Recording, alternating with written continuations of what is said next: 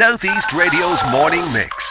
Chat, news, and your views. Alan Corcoran. Good morning, Alan. Happy New, New Year to you and your listeners. We have a number of boxes uh, to, to tick and to go through, but first of all, it is a crisis. Uh, a thousand patients presenting themselves in Christmas week alone, and you could even sense in Dr. Kelly's voice there the severe pressure that the likes of him and his team are under at the moment. It's simply not acceptable. It's simply not good enough, is it? No, it's certainly not, and it's our entire health services in crisis. I mean, and at the same time, you wonder how we're talking about a 96 bed unit that we've been talking about for a number of years when people need a hospital bed today. And I, you know, I was slightly surprised yesterday to hear Councillor Carty ask about the fast tracking of the 96 bed unit when we haven't addressed the real issue. And the real issue across the health service is the human resources levels. We have a crisis of staffing within the health service. Every sector. We have it in Care Doc, we have it in the National Ambulance Service, and you can see we have it in our primary hospitals. So unless we address that issue, a 96 bed infrastructure building is of no benefit because we will not be able to provide the staff in which to open it. So are you saying that unless you have provide the staff, no matter how many beds you put into the hospital, they won't be able to be utilised because the staff aren't there to, to utilise We've them? seen this across different infrastructural projects across the country, not just in Wexford. You know that back when we built our A&E, it took us quite a while to open it because of staffing levels. We're in the same position today, only worse. I mean, care doc, our own doctors in rural Ireland are overwhelmed. Mm. You might not get an appointment if you rang today for one of your local doctors. You might not get an appointment for 10 days. You know, even maternity leave is an issue. But the real issue across the entire sector is staffing. It's in the ch- child disability sector. Carers, you heard Dr. Kelly say, Ellen, we can't discharge people. They can't discharge many people because we don't have the level of carers at local community level in which to take care of them in their own home. We, Right. Our nursing homes are full to capacity. They equally have an issue in relation to staffing, and many of them have closed as a result. We all know the problem, Mm-hmm. but trying to find a solution. It seems to be extremely difficult at the moment, and I, and I brought it up with Neil Hughes from Baker Tilly yesterday, who said he's not in, he's not a specialist in the field uh, of, of of health, but he did sort of give an indication that we have to go outside the country to get the staff in. But then I mentioned this to you off air, and you believe that that is also an issue because we're not the only country in crisis at the moment. Every country is experiencing levels of issues within certain sectors, building being one. For our for the country at the moment, we are constantly referring to the fact that we're at full employment. We are at full employment because we have a very small people, small amount of people now on social welfare. The reality is, though, that we have many sectors who can't function because they're unable to find people to employ. That's across the board. It's in teaching, it's in health, it's in building, it's across every sector. Truck drivers, you name it, we have an issue. So where we need to look, we have to look abroad. We have no choice in the short term. But uh, f- Uh, since being elected, and one of my first speeches in the Dáil was about correlating and joining the dots with education and the shortages. Carers, nurses, doctors, dentists. We are not training enough. Like we have a system here in this country where we have school leavers who are qualifying with enough points, for instance, to do dentistry, hmm. but they cannot get in because we 50% of the 80 places that we have go to foreign students who pay for that education. 50%? 50%. Is this a fact? Is uh, this yeah. is a fact. I sat with the IDA before Christmas on a briefing, and the reality is that 50% do not, we don't retain them here in Ireland to go into practice. And of the remaining 40 dentists that we train, 50% of them go abroad, whether it's just because they can't find a job here or they can't get accommodation where they find a job. They leave or they just travel. We're retaining about 15 to 20 dentists a year. We have no idea how many are retiring out of practice, but we know that we have ever growing waiting lists both in just general dentistry and orthodontic services. And the same applies across every sector of the health service. So, so what is your solution then? If you, if- your solution, because as I said, we all know that we have a crisis, and the listeners yesterday came forward in their droves, and they possibly come forward again, and we invite them to do so if they are having difficulty accessing a doctor. No harm to build up a stockpile of this information. The- but if you- what would you do? But it is a solution we need, and it's action and delivery that's required. And what I would do is, for instance, if we are, there's no point in the HSE appearing in front of the Public Accounts Committee, for which I'm a member, to tell us, well, we couldn't spend the budget because we have a recruitment and retention crisis. Yeah. Like, there's no point in announcing an 11 billion uh, budget, which is entirely spin because those jobs are not being delivered. Carers are not there, uh, health assistants aren't there, nurses are not there. So, what we do is if we have places in our colleges that are being offered to mm. foreign students who come in and pay, can we not fund the colleges to make okay. sure that we give those places to our Irish qualifiers, leaving cert students or those who are over the age of 23 willing to train in that field. Like once upon a time, Alan, uh, it's not that long ago, if you didn't make a nursing place in Ireland, you could travel to the UK and be trained for free. Mm. Now you must pay for that, and many people just do not have the money to do that. In other words, they will either go abroad and take up a completely separate occupation, or they'll take another job and their career of nursing is forgotten about. We need to look at education. Take the SETU here in Wexford. Yeah. We've been talking about that. I, I did my under uh, postgrad in uh, Carlow IT 2010 I qualified. Then we were talking about a university. In 2014, we have uh, Minister Howlin who granted the funding for a new campus. And today we're only talking about CPO. Only last year have we given it the status of a university, and we still. So if we look at the process now and how many times it's been spun, we're about 10 years away from actually having a university built in Wexford, a new campus. Right. What we need, the parents who have children in post primary education today, want to know can they send their children to a university in Wexford when they leave school, not about 20 years' time because right. we have a new set of parents. Okay, uh, another area you're concerned about is the uh, Trinity Wharf project. Well, I'm concerned about delivery. I've been hearing about Trinity Wharf for a number of years. The progress of any of it's all about process with these projects. We never get delivery. We've been hearing about it. Equally, we've been, as I just said, the SETU. The whole focus is on the spin the announcement and even rearranging so as that these announcements are photo opportunities.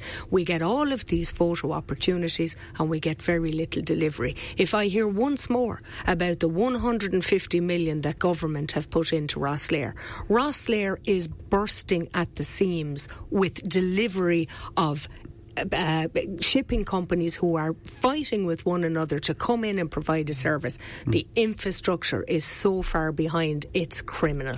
And the reality is, Minister Brown said yesterday, you know, we're turning the sod. We're way past turning the sod. We need to deliver the infrastructure mm. to Rosslare or it's going to set this country back. We have to have delivery. We can't continue with announcement right. after photo opportunity after announcement. We need to focus on delivery. And that comes back right. To the 96 bed unit. But we know that that's a number of years away and we have to ensure the staffing levels. Okay, I mean, you know the criticism that's often levelled at people in opposition like you. They say it's very easy for you or somebody like Johnny Mythen or Brendan Howlin as, uh, in opposition with Labour to, to, to outline the problems.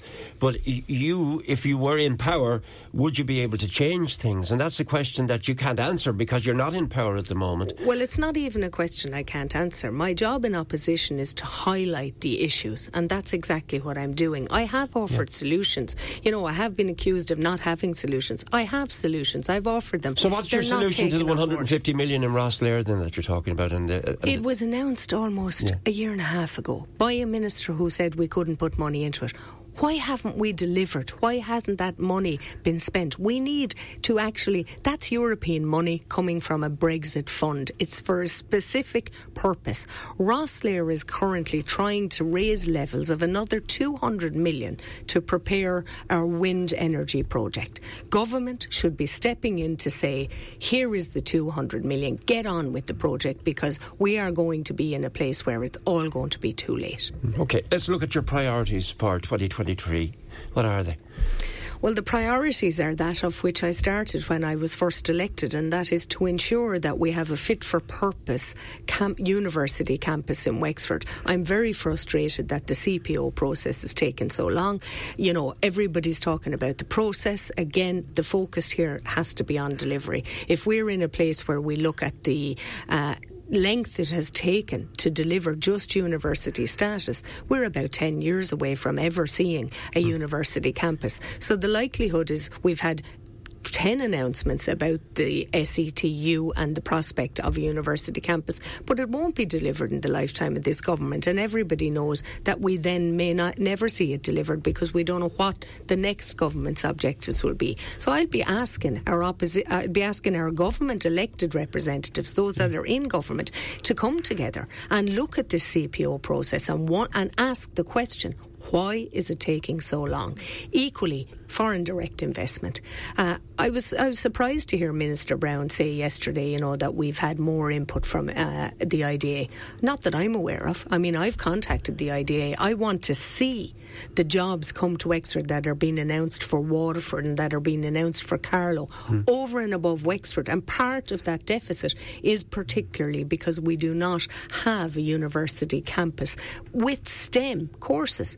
Like STEM, th- these are the science, technology, engineering, and maths that bring the high end jobs to the county, yeah. that give people a higher level of earnings that uh, uh, they uh, you know that keeps them in the county. Okay. We're not we're exporting too. So there are two of the key areas. A, third Certainly. one. What else?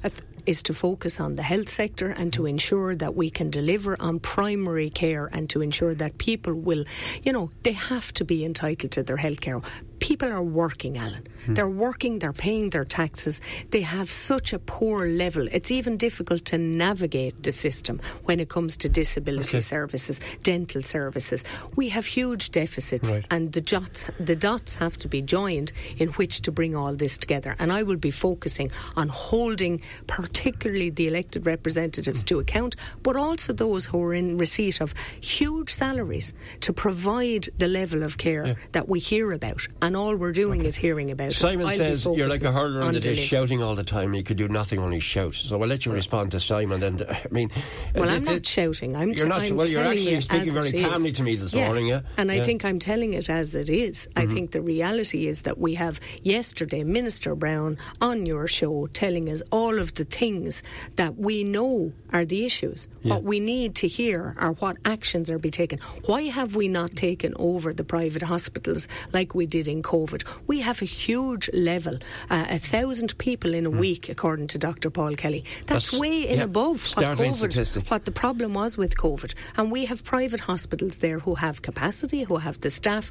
that can actually okay. alleviate the problem now. Anne says, What guarantee have you that if the state uh, taxpayer paid for the education of nurses and teachers and dentists, etc., that they would remain uh, in and work in Ireland? That's well, I think it's that's an, a fair question, it isn't it? absolutely is, and it's not one that I haven't considered, but it's a very very good question, and I think that's where we need to improve. For instance, if a nurse goes to Australia, they have four patients in an ICU ward that they take care of. Mm. The equivalent nurse here has eight patients. They're under pressure. It's easier to work, obviously, with four patients. It's far more your job satisfaction, everything about okay. it. We need a quality healthcare service. It's not about the money because we keep hearing it's not about the money. We put 23 billion into what should be returning a first world healthcare service. Unfortunately, right. nobody likes to hear it and nobody wants me to say it, but what we're getting is a third world service. And Alan, I really yeah. want to, this is important. That's not due to the frontline staff. It's not due to the receptionist in CareDoc. It's not due to the driver of the CareDoc Jeep. It's not due to the receptionist in A&E. It is yeah. due to poor administration of the hierarchy within the HSE, they're the ones on the huge salary. They've got to be held to account. They've got to be tasked with key performance indicators that show they are delivering on a health service that warrants the level of salary that they're getting. It cannot continue. We're getting well, waiting well, it certainly can after continue. waiting it's, list. It's, yeah. Correct. Just, We've never put as much money yeah. into a health service, and it's never been poor. I'm going to have to leave it, but just as a matter of interest, I mean, how much of it depends on having a senior minister in your constituency. Is that something that we as a county urgently, badly need to have? I mean, the last one we had was Brendan Howlin. Well, I think it would be safe to say that if if it was Kerry or if it was Cork, we would have what we're talking about. We wouldn't have this situation. We see that the hospital. Uh, why do you say that? Why do you say because it was? ultimately you can see that when it came to anything this year, it was delivery for Cork. We have senior minister in Simon Coveney. We had the leader, Taoiseach, which was Micheál Martin. Many of the projects that were delivered were actually based in where we have seen. So would you agree then that the saving of the hospital, uh, the building of the courthouse, uh, the building of the Garda station, all this was done in Brendan Howlin's Attributed, watch uh, who was when we had, a, actually we had a senior minister in charge, and since then we've had very little, haven't we? We've had very little, and as I said, the, it, like me, uh, you saw Brendan Howlin on the floor of the Dáil correct me, Hall Martin, when it came to uh, the university and the campus being built. He sanctioned the funding for SAME for the university in 2014, and it has taken eight years just Okay. to get university status. Verona Murphy voted for the Sinn Féin motion of no confidence in the government and sided with Sinn Féin in the no confidence vote on the housing minister. Is she going to support a Sinn Féin led government after the next election? That comes in from MJ. Well, first of all, let me correct MJ because there was no Sinn Féin motion. It was a government motion of confidence. That's what was put on the floor of the Dáil. Hmm. And, you know, it has been particularly one of my fellow elected representatives in the government who put that out there. He clearly didn't understand himself what the motion was about. The motion of confidence is what I voted against. I voted no confidence at the time. So hmm. I think the reality is that we're not we will probably end up with the annual no confidence motion being brought forward by Sinn Féin and the Minister for Health. Yeah. Could anybody support this Minister for Health? With the state we have a we have a chronic hmm. crisis in health. Okay. So I mean it's not about who I support. This is about Wexford. It's what it's good for Wexford. Anything that's put on the floor is considered by me on behalf of the people for Wexford, not the party that puts it there. Southeast Radio's morning mix. Chat, news, and your views.